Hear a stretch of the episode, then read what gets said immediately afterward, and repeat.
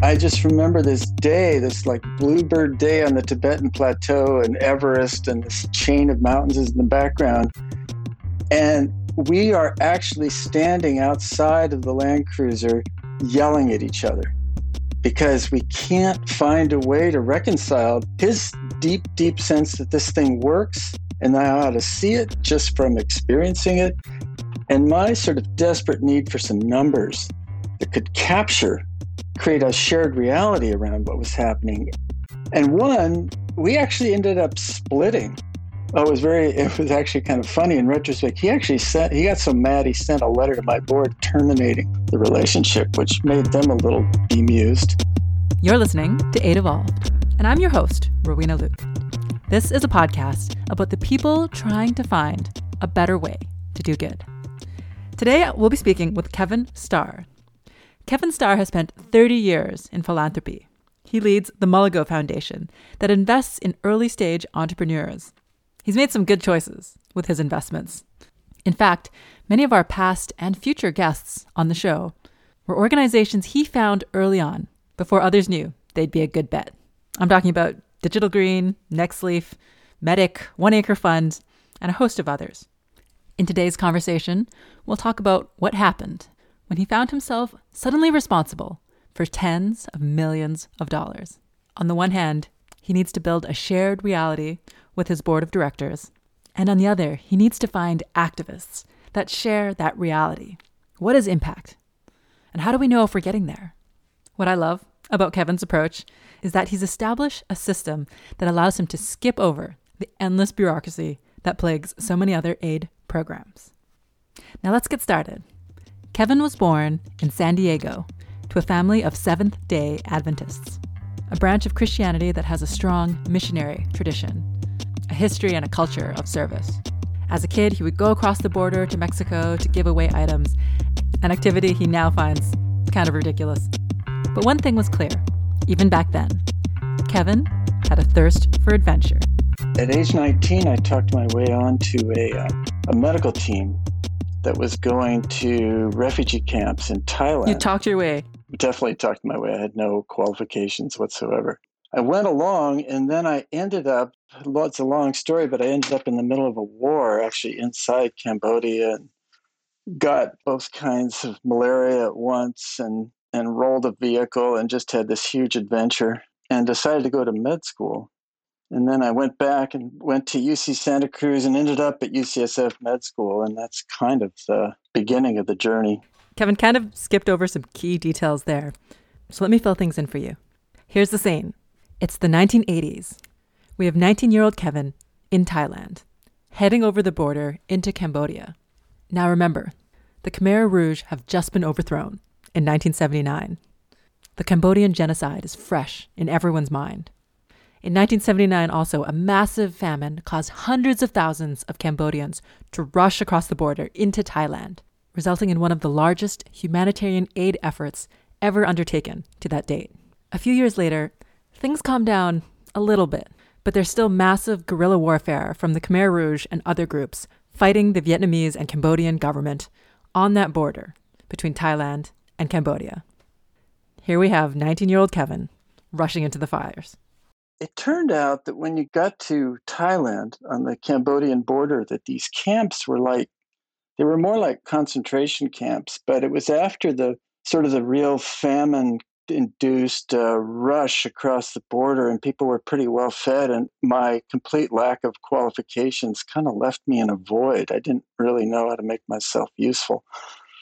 And then I heard about this bunch of Australian docs and, and docs from Monaco who were actually going to go in the mountains into Cambodia, what was called a free refugee camp. And I didn't realize it until I hiked into the place, but it was really more of a guerrilla base than a refugee camp. And this sort of remnant anti communists were fighting the Vietnamese who'd taken over Cambodia. And so we were kind of literally in the middle of a war. We'd get shelled every now and then. And a lot of what we were doing was treating wounded guerrillas. And there's 19 year old Kevin, no medical training, hanging out, just like trying to chip in as best you could. Yeah. I mean, I, I was trying to get people who were getting shot at to dig latrines and stuff like that. I mean, I was useless. Oh man, that sounds like a really transformative experience. It sounds traumatic, I would think. Oh, I imagine, but I guess you went through that experience and you came out deciding that you wanted to go to med school? Yeah, I mean, I, I was too young and dumb to be that traumatized, but I, I, uh, it was utterly transformative. But the thing was that it was the docs that I was around who seemed, you know, utterly useful and essential, even. And so naturally, I just kind of grabbed onto that as a direction to go. That makes sense. I guess as a as an idealistic young 19 year old, uh, you were looking for your way to to make an impact, and the first thing that you needed was some hard skills to help you on that path. Well, it was a little less noble than that. I was mostly looking for adventure. So Kevin went to medical school to become an ER doctor. Kevin would practice ER for many years. In fact, I didn't even realize until this interview that he'd still practiced medicine up until a few years ago. And he was just running the Mulago Foundation at the same time. When he graduated from medical school, of course, he got back on the road to provide medical services in places like Peru and Bolivia.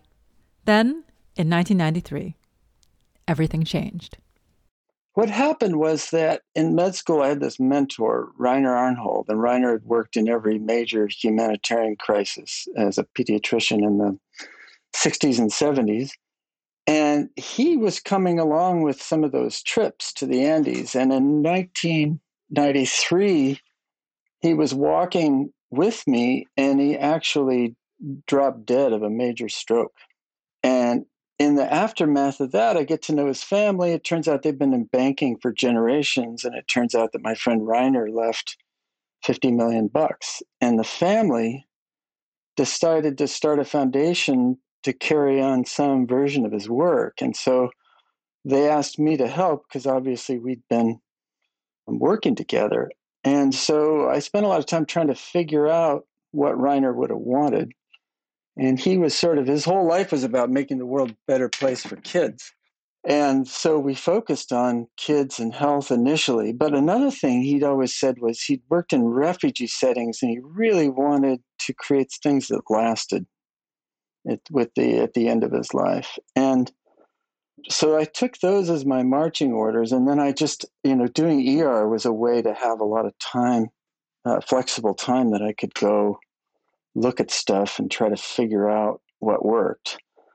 And anybody working on kids' health very quickly realizes that poverty is ultimately, you know, the cause of so much of of what's gone wrong. And so we really expanded what we did into poverty over time and sort of developed the mission of trying to meet the basic needs of the very poor. What would you do with $50 million? Where would you start? You know, when I'm daydreaming about changing the world, I've often wondered what I would do with that kind of money. I think what I didn't realize about someone in Kevin's position, though, is that even for someone like him, he's balancing the interests, the values, the philosophies of his board and his beneficiaries. I really enjoyed the next bit when he talks about how he was able to align a board that was composed of bankers, entrepreneurs, and investors. How do you make decisions together? So, Henry Arnhold, my first board chair, was just a legendary investor. And initially, it was kind of like, well, Kevin, you go find some good charities that would reflect Rainer's uh, priorities. And then I, I feel just, like that's what a lot of foundations do. Or, yeah, yeah, yeah, And then, well, I realized that that's certainly easier. uh, it's in yeah, a way, it's way easier. But I realized that you know you could think about impact as the analog of profit, and you could think about the the cost of that impact as the analog of of ROI, of return on investment. And then when we started looking at that, you know, we, we were all talking the same language finally. And and my board and I really started thinking about Mulago as a as an investor in impact. And I know that I don't want to confuse that with impact investor. But the fact that what we were trying to do is take a bunch of philanthropic money and turn it into lasting impact. And then it was sort of lasting impact at scale. And you know, these I had this wonderful board of of bankers and then someone who'd started an organization that really grew. And so we really came together in common cause once we sort of had that central insight. Yeah, yeah, yeah. That makes a lot of sense. And it sounds like having that perspective from banking uh, to look at this particular problem and say, like, how can we how can we take a similar approach? The key difference between profit and impact being that money is a lot easier to measure often. But then I can see how that led to your other conclusion about how that you have to measure impact in order to know that your your investments are working out. Like you have to know what you're you're getting for it, and there has to be there has to be something quantitative there that you can track as an investor. Yeah, that's fascinating. And your model is quite interesting. I'm aware from some of the other talks that you've given that uh, you have a fellows program through which you get to know certain organizations, and then and that you invest in organizations that you know closely, that you know quite well, you trust them, and you provide unrestricted funding, which is such a godsend uh, to get an organization off the ground and going. Um, so I have to imagine you know your portfolio quite well. Like you know the teams, you knew them when they were young and as they've grown and everything else. I'd love to hear some of the the stories that that has caught you up in. Are there some stories there that really stick in your mind as you look back on the investments that have shaped your investment thinking?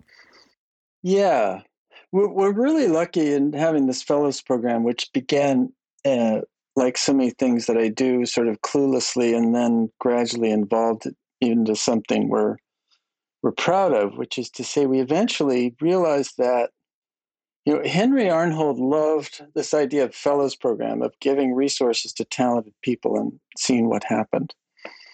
And so we kind of started with that idea, but gradually we realized there was these people that, that were starting to be known as social entrepreneurs that were really, really kind of what fit what we were looking for. And so what we've gradually evolved into is is a sort of a two-year program where we find people who we think have a scalable solution and the chops to to really deliver on it. And we work with them for two years. We give them a hundred grand over two years and teach them design for impact and strategy for scale and work on fundraising and talent development, board development, communications, a lot of the things that are some of the obvious ingredients to delivering on a good solution. And yeah, that gives us a chance to really get to know them. I mean, it's this wonderful gift in terms of due diligence because by the time we've we've really been in their corner and gotten to know them for a couple of years, we understand whether it's a good fit for our particular kind of funding. And then after that, there's the decision of whether you continue to invest, you know, on, on a longer term or not with some of these organizations. Yeah, basically. Sometimes sometimes it takes a couple of years after the fellowship for it to really become a good fit. But very often we get a really good sense that this is a fit pretty early on in the fellowship. Kevin, in your experience running the fellows program, you must have met people of all sorts of different walks and sizes and organizations. Um, what are some of the what were some of the challenges that you faced? What were some organizations that maybe started off really well, but then maybe didn't end up that way? Well, there was an organization that sort of preceded the fellows program that was so god i learned so much from it. And it was somebody that that that my my mentor carl taylor turned me on to. And it was an organization that really was focused on conservation and people's health and bringing these threads together. And they were working in the himalaya which i was so place i was so drawn to. And it was this idea again of of getting things started and then scaling them up, sort of tapping that that initial energy of success. And it was it was super compelling, but it got really confusing because it turned out they weren't really measuring that much. And so I'd go I'd go on some some compelling trip to a place like Tibet and I'd see all this really interesting work at the village level, but at the end of the trip, I wouldn't really know how to how to uh, how to know if what was being accomplished, and it was it was kind of upsetting. And I just remember one day, and and this founder, you know, was just was just convinced that that if he took me on a really cool trip, I'd get a sense of it and that would be persuasive. But I didn't have any numbers and I couldn't wrap my head around what was really be, being done.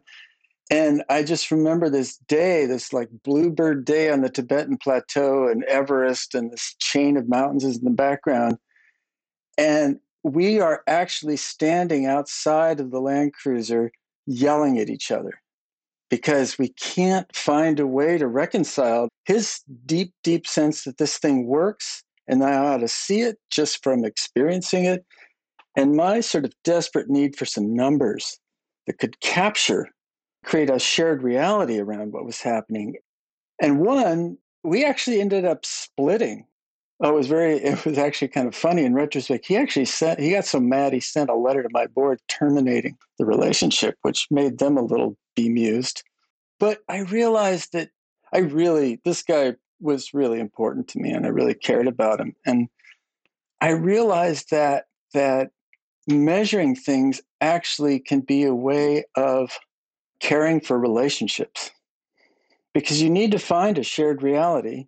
And you could see how the fact that we didn't have anything to really engage on around around filling out a shared reality and our friendship really suffered. And now it's really important to me that we have these metrics with all these people I admire so much so that we can understand what's really going on together. And if it isn't a fit for us, I can explain exactly why, because that's the most that's the most important respectful thing I feel like I can do is if, if things are aren't a fit, we have a, a framework and an understanding a way of understanding impact that I can I can explain and defend and and fundamentally show respect. Kevin, that is probably the most beautiful description I've heard for why we need common metrics in the aid sector. Uh, you know, like I, have been parts of other conversations where people say, "I need it for my board. I need it for USAID. I need it for for you know because the powers that be require it." But you're saying, you know, you speak for the foundation you need that even just so that you and your partner know what you're shooting for you know that you're going for you're going for impact and what is that impact and how are you measuring it and what that gives you is an ability to step above some of the human relationships that can bog us down and what i really like about that is uh, you know speaking for me personally like working in the aid sector there's lots of good people here everyone has the best of intentions you know you want to support them everyone wants to help each other out but at the end of the day, that's not why people have entrusted us with their money. You know, our, what we're here for is to fight poverty. Um, and, and if you have those metrics that you're fighting towards, then you can hold yourself and your partners accountable. Um, so that's a really that's a really moving description, Kevin. And I thank you so much for sharing that. Well, I'm just going to it's kind of segue from that. You know, the I kind of at the center is this notion of of impact as a way of keeping relationships, measuring as a way of keeping relationships healthy. But there's so many reasons to do it. I mean, one is I, I, tell social entrepreneurs this all the time. It's sort of like you're throwing your life into this idea you have. The the very least you owe yourself is to know if it's working and what you're accomplishing. And then, you know, another is how can you get better at something you're doing without measuring? You know, the, uh, we're everything we do is about iteration about continually trying to evolve into something better whether it's our own foundation or it's the people we work with and if you don't measure things you just can't get better at them and you know we we one of the one of the things that's so important to us about site visits is to understand the culture of an organization. And we're looking for a culture of curiosity and a culture where they're they're the ones first motivated to measure stuff. And you know only of course you need to do it for funders et cetera but too many funders aren't actually that interested in rigorous impact and so it needs to start it really is is is something you do at home first and tell others about second right because once you have that goal and you have progress against that goal that's how you build movements. That's how a team of people, you know, be it the organization or the government or the country, uh, can see that there's there's something real here, and they can invest more in it. You know, might be it their time or their money or whatever it is, so that it picks up the speed that it needs to get going. That's great. Kevin, this this focus on measurement, I know it's it's one of a few pillars that have developed for you over the years. You know, now now I think when you look at different investment opportunities, you're looking for a set of things that will enable that scale journey. Can you talk about some of the other pieces and how it all fits together in your current in your current search and in your current assessments? Yeah. So one of the yeah, is so interesting because what as we got more and more interested in scalable solutions and really even being being focused on trying to take solutions to scale, not organizations. I mean, we, we sort of started by saying we're not about projects, we're about organizations and their ideas. And then increasingly it was about we're really focused on trying to find scalable solutions and partnering with the organizations that are obsessed with getting those solutions to scale. And uh, as we do that, you realize that, okay, no single organization is going to take something big enough to make a decent sized dent in a big problem. And so we really developed this notion of the doer at scale and the idea that that you've got a good idea now and you start growing it, you start replicating on it. And but what really takes it to its full potential is is others picking it up and replicating themselves and that there's only there's only three other doers at scale. There's either other ngos or it's governments or it's the it's lots of businesses if you've got a for-profit solution. And that's probably proven the single most important sort of i don't know mental model for scalability.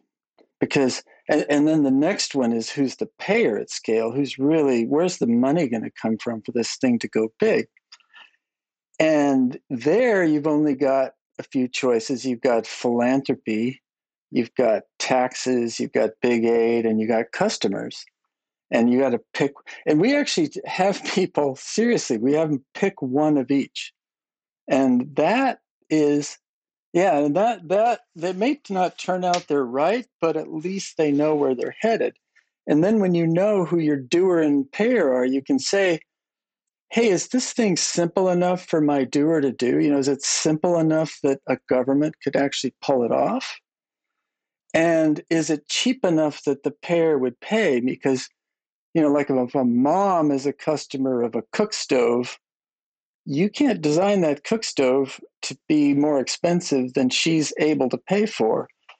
Or similarly, if you have a community health worker model, it's got to be cheap enough that the finance minister is willing to pay for it. When you know you're doing pair, you can ask those most important questions about scalability, which is simple enough and cheap enough. And then we ask the question is it big enough? So are there is the overlap of the need and where this thing would work is that big enough to be interesting for us? And we're looking for this stuff that could affect you know why not hundreds of millions of people ultimately? I love how you paint out the doer and the payer like a checklist. You know i can imagine a scoreboard you're going and you're checking off where exactly you fit. It sounds so simple even if in practice it, it gets quite messy. But I, I agree with what you're saying that you know it's it's, it's going to go in one of these different directions. You mentioned the doer is is the market uh, or government or NGOs. Yeah, and I have I have the sense that like I think the market solution is clear, the government solution is clear. I have the sense that nonprofits is that is that really a scale solution? Is that is that a long term solution? Yeah. So we were noticing that the sort of lot of NGOs especially a lot of bingo, the big international NGOs.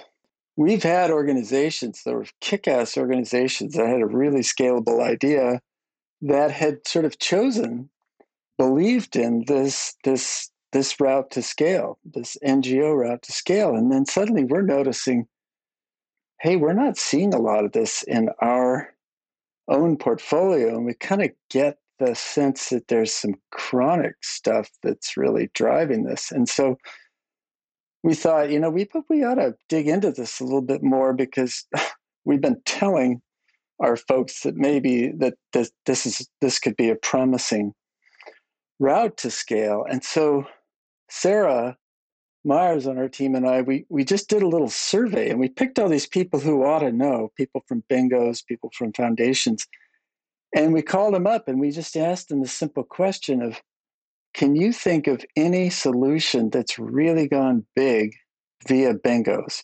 Bingos. He's talking about big international non government organizations or NGOs. And we just thought, oh, these informed people are going to tell us about all kinds of stories and we can learn from it. We can kind of help figure this thing out. And it was silence. They really couldn't come oh, up man. with it. So then then we think, okay, this is just a dumb little survey. It's like 20 people. Let's write it up and see what happens. So we wrote this article called Nowhere to Grow in SSIR. And we basically laid this out and just said, hey, we're not we're not seeing evidence of this happening, but you know, kind of the idea was like, well, what do we know? Now they're going to come out of the woodwork because it's going to be on Twitter. And and again, nothing persuasive emerged. That's fascinating. Yeah. What that means, if there hasn't been that kind of response, is that really then we, we should focus on doers that are government or the market. And that's a very specific set of solutions. You know, like when you look at the aid sector and all the stuff that's going on in there, there's so many different great little small projects, and they're all basically all of them say, you know, the government will take this on. but if if you're only looking at government and you're only looking at private sector, then you have to be a lot more intentional. Like particularly if you if you're moving to the private sector, then there's very specific constraints that you need to put around that kind of a system in order to ensure that it'll scale and sustain. So I think there's massive implications from the writing that you're talking about. that's a really nice way to put it. Speaking of your team, I know Mulago runs quite lean. Uh, which means that you can, you know, you can make your investments in the actual beneficiaries that you're you're serving. How do you manage that? It sounds like you've a lot of responsibility, you know, a lot a lot of beneficiaries, a lot of fellows to run through. What are some of the trade-offs that you've needed to make in order to keep it as lean as it is? I don't it's funny, I don't feel like we've had to make trade-offs at all. The you know, I didn't I wish I could say I, I brilliantly designed this from the outset, but I can't say that. But the fellows program has just turned out to be this really efficient way to do deep due diligence and to create a pipeline for ourselves. And then these very specific frameworks that we have to analyze ideas and analyze people's ability to deliver them have just proven to be a way that a bunch of generalists armed with good tools can manage pretty efficiently. And so uh, honestly, I don't I don't actually feel like there's been a trade-off. I mean, unrestricted funding really helps and continued funding really helps because you're not you have to work really hard to get to know organizations at the beginning so that you have confidence in them.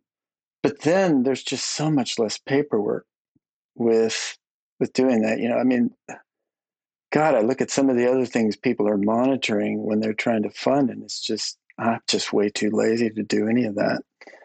And so you end up without working that hard at it um, with a pretty lean operation because you're not doing any of the any unnecessary bullshit. Nice. Would you say that you know all of your fellows personally? Oh yeah. You know, we have yeah, the, the biggest bummer about COVID for me is we bring them all together. You know, our current, we, we have sort of two cohorts of 10 going on at once and so we have this group of 20 and we used to meet right on the on a cliff overlooking the in a little retreat place kind of a funky little retreat retreat place looking over the pacific ocean for a really intense week together. And god we we really got to know each other well. And then and then we always get out to the field. We always get do site visits to see see them and um, where they're working. And uh neither one of those things are happening in COVID time, but but we've really worked hard on getting to know them virtually. I think that's a great example. I even, you know, speaking speaking to how organizations grow and about process and bureaucracy and how that gets introduced. You know, the literature talks about how once you get ab- once you get above a certain size, uh, where you can't guarantee that everyone on your team is quality, where you don't know them all individually, that's where that's when they introduce process and bureaucracy and sign offs and approvals under a certain size or above a certain quality, uh, you can just believe in the team. You know, people can run fast and loose; they can break things uh, because you know you you have quality. I, I, think the the short version of what I'm saying is culture beats process. um, yeah, and and if you if you have that quality you know like if you you know your fellows directly you know the individuals you can ask them random questions like you you don't need you don't need a, a framework because you you know you can trust the people that are behind the organizations uh, and that gives you a lot it gives you, gives you the ability to run quite lean and also have confidence in your investments. I like what you said the culture beats process but then good systems can maintain culture. Good performance management systems can be a way of taking a culture of uh, a high performance culture and a culture of very high standards and translate it into ongoing work where everybody can really feel good about what's happening and know their part in what's happening and create feedback loops to keep it happening. And so I, I think that that's the cool thing is these organizations grow some of the best of them can really keep that that startup feel alive and especially when they're just constantly iterating on the basic model and then iterating on the best ways to implement and then sometimes iterating on specific technologies that can really accelerate the journey to scale. So i think you can really keep that spirit for a long time and and interestingly good information systems can be key to to maintaining that spirit and that that exciting sense of momentum. I hear what you're saying. Last question, Kevin, before we switch over to the rapid fire. Is there talking about successful investments of yours that have scaled? Um, is there one or two that you want to highlight that really made you proud? I know it's like asking a parent to pick between their kids, but maybe if you could just talk about, you know, the first one or two that come to your mind that either from history or from current day that have really inspired you. I can think of two, and they're really well known, but I'll mention them because we knew them really early in their evolution. I first met Andrew Youn of One Acre Fund when I was um, judging a business plan competition at Stanford. And he gets up and he describes something I'd been looking for, which was some way to systematically serve smallholder farmers and increase their production. And he, he outlines this way of, of bundling credit and training together in the form of a loan. And I'm thinking, this, this is, uh, wow, this is kind of what I've been looking for. And then I asked him some really, what for most people have been really tough questions, and he just sort of answered them kind of humbly but smoothly. And I talked to him for 20 minutes after, and I said, You ought to be a fellow. And that was the fellow selection process. And then you know, I think everybody knows sort of the story of them now working with uh, uh literally some millions of farmers uh, in multiple countries. That's awesome. I wish I could hear that conversation you had with him.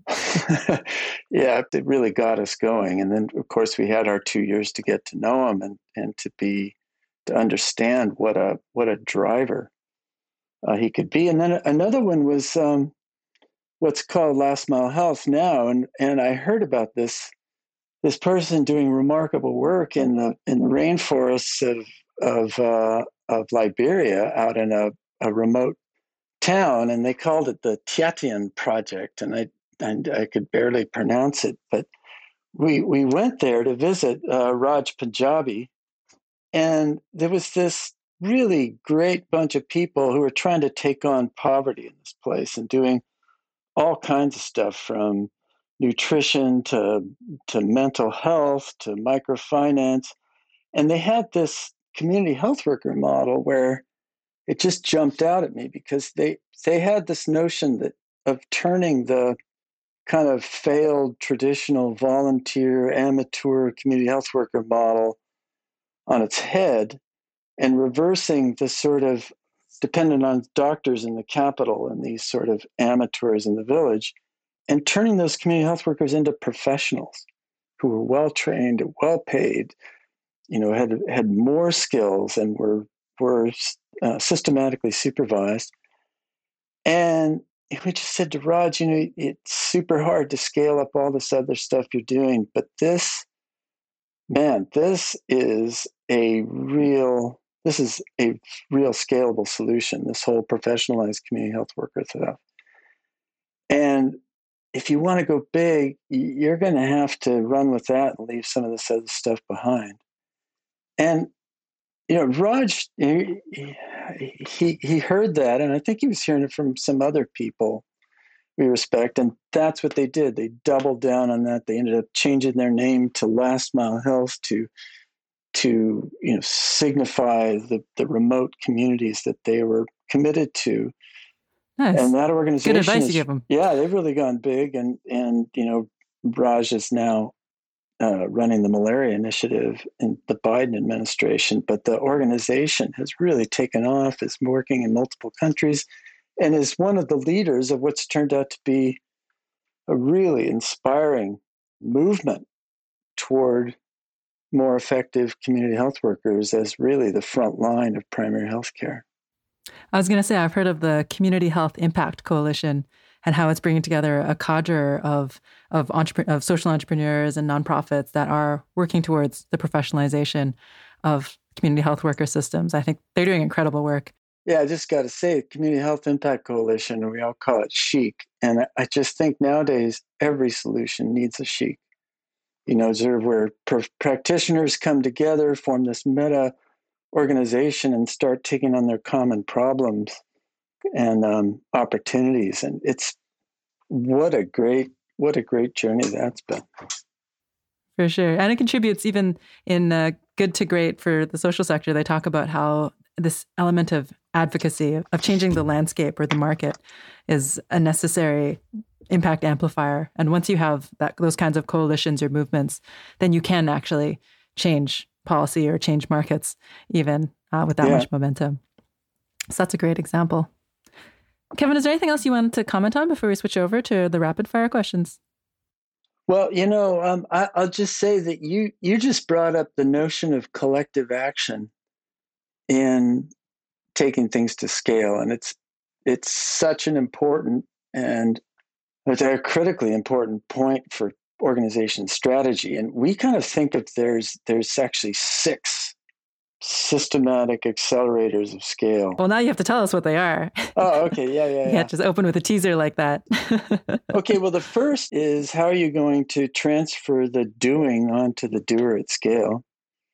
The second is how are you going to go from what's usually philanthropy at the beginning to whomever the payer at scale is going to be? And then how are you going to iterate your model to make it faster, cheaper, more efficient? And then how are you going to use emerging tech to extend your reach and make you more efficient? And what key policy changes are you going to have to work on to open doors or lower barriers? And then finally, how are you going to achieve collective action? You know, how are you going to bring players together? How are you going to start or join a movement? How are you going to tap that that collective energy that that even though I'm not crazy about the, the sort of use of systems change all the time, you, you actually do start to achieve it when you bring people together like that. Wow, that's quite the list. So many more questions to ask, Kevin. But unfortunately, we're running out of time. But thank you for this playbook to scale. Kevin, switching over to our rapid fire questions. Uh, my first question for you is if you have any advice for young professionals, young people who are looking to make a difference and trying to do it maybe a little smarter than past generations have? Yeah, uh, get a job in a in a company for a couple of years that's really well managed, so you can learn how to get work done and uh, how how to manage effectively. And if you can avoid the golden handcuffs, you're going to be a real asset for the social sector. Huh. I have not, no one else on the podcast has had an answer like that. Usually they say, you know, go to the forests, meet the people. that sounds good too. Uh, do you have any requests for other donors or policymakers who might be listening to this podcast? Oh yeah, this is my this is my cause these days. oh boy, I'll, I'll sit down.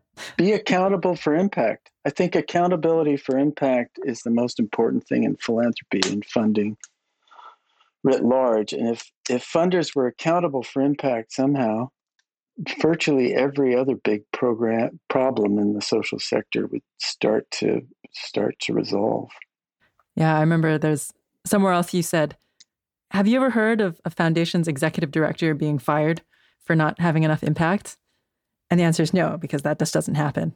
so yeah, you're right. that, like that level of accountability doesn't exist. Yeah, yeah. People like me only get fired for fraud, sexual harassment. Do you have a a gotcha, a common mistake you see in the organizations you consider for investment where you're like, ah, not again? Yeah. What's amazing. So so Maria Franco on our team just looks at hundreds of social entrepreneurs every year um, to for recruiting for the fellows program, and it's mm. amazing how few of them can can concisely and compellingly say what they do. And you're just wading huh. through this verbiage, and you think there's a good idea in there somewhere, but uh, I, I would just I would just say to all of them, practice talking about what you do in really concise form and talk about it with people who don't know anything about what they do and say, you know, look for two things. One, could you tell somebody else what I do? And would you really want to? And uh, uh, yeah, that's that's that and shitty websites are the two things that make us crazy. and the nice thing about your guidance there is if they get it right, it'll help them line up all sorts of investments. There's nothing Absolutely. specific there about Mulago. Every donor is looking for that. Would you like to offer a, a, kudos or a shout out to another mover shaker who's inspired you in your work? Well, you know, I just read her uh, annual report, so I'm just going to mention my my wife, Pascale de la Frégonnière, who runs Cartier's hmm. Philanthropies. And I, the reason I say that is because I just think this has become an example of what a corporate foundation can be. So Cartier Philanthropies doesn't doesn't do anything to align with what this luxury company's business is. They're focused completely on high impact solutions for women in poverty. And I just wow. I and the, the you know the the the corporate uh, management just really lets them focus on impact. And you know, I That's suppose amazing. there's a certain irony in a, a, luxury company focused on women's poverty, but it, it's she's really transformed it into something that I hope is a model for other corporates. Yeah, definitely lots of room for improvement in the corporate social responsibility space. I've seen so many laughable programs. On the reading front, um, is there a resource you'd use to stay up to date on what's going on in this industry? Yeah, uh, Twitter.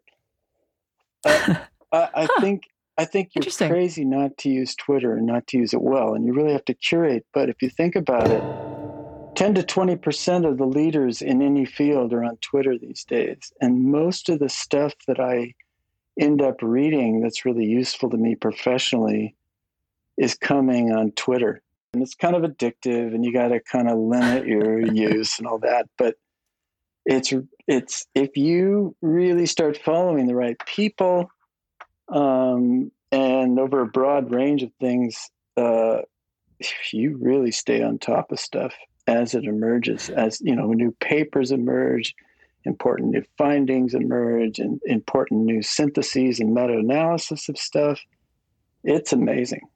Yeah. What I find fascinating about your comment is that for me, walking the line between aid work and technology, uh, my technology friends, there's so much great technology content on Twitter, but I have the sense that in the nonprofit space, when I when I when I go on Twitter, I just see case study, you know, glowing nonprofit has built another amazing hospital, that kind of stuff, and it it I I have the sense that among aid workers that Twitter is much less mature of a platform. You know, people just aren't on it, or they're not as open on Twitter as they are on other platforms. They don't let their their real opinion shine through, as it were. Um, is there is there one or two people you follow on Twitter that you think do do a good job of speaking truth, speaking bluntly? Oh, uh, I mean, a lot of them. I I I um, actually don't want to just pick out a couple because there's just so many. But I mean, if you just follow a bunch of development economists, they're they're they're super straightforward about what really works and what doesn't, and they back it up. And a lot of them aren't afraid to say really uh, provocative things if the data backs it up. And so you've got that nice combination of real data and real and the real opinions that come from real data. Kevin, I'll find you on Twitter and I'll find everyone you follow and I'll take it from there. I, I didn't I didn't mean that to sound like a threat. uh, last question for you, Kevin, just for kicks. Um, is there a book, a blog, or a podcast that you that you've been enjoying personally that you'd like to share? Yeah, I can only usually remember the latest stuff. So uh, I loved Carl Bergstrom's Calling Bullshit.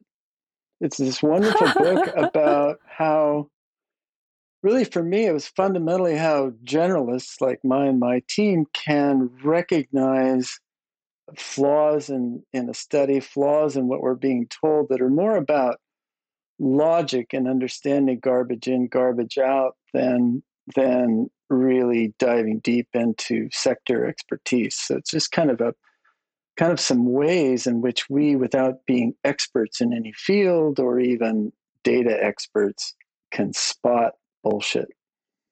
And that's super important for us because we we you know get a barrage of information and we need to we need to very quickly sort it into you know noise and signal.